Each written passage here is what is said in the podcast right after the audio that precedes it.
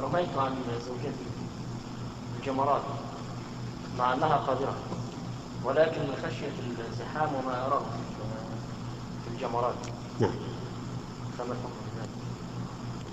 هذا أيضا ما- من مما يحصل من تقصير الناس.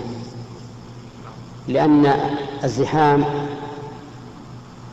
ليس دائما. يوجد الزحام في فترات ويوجد في في فترات أخرى سعة.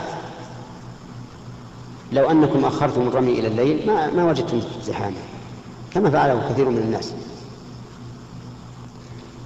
فإن كنت قد استفتيت أحدا في هذا ممن هو أعلم منك وأفتاك فلا شيء عليك.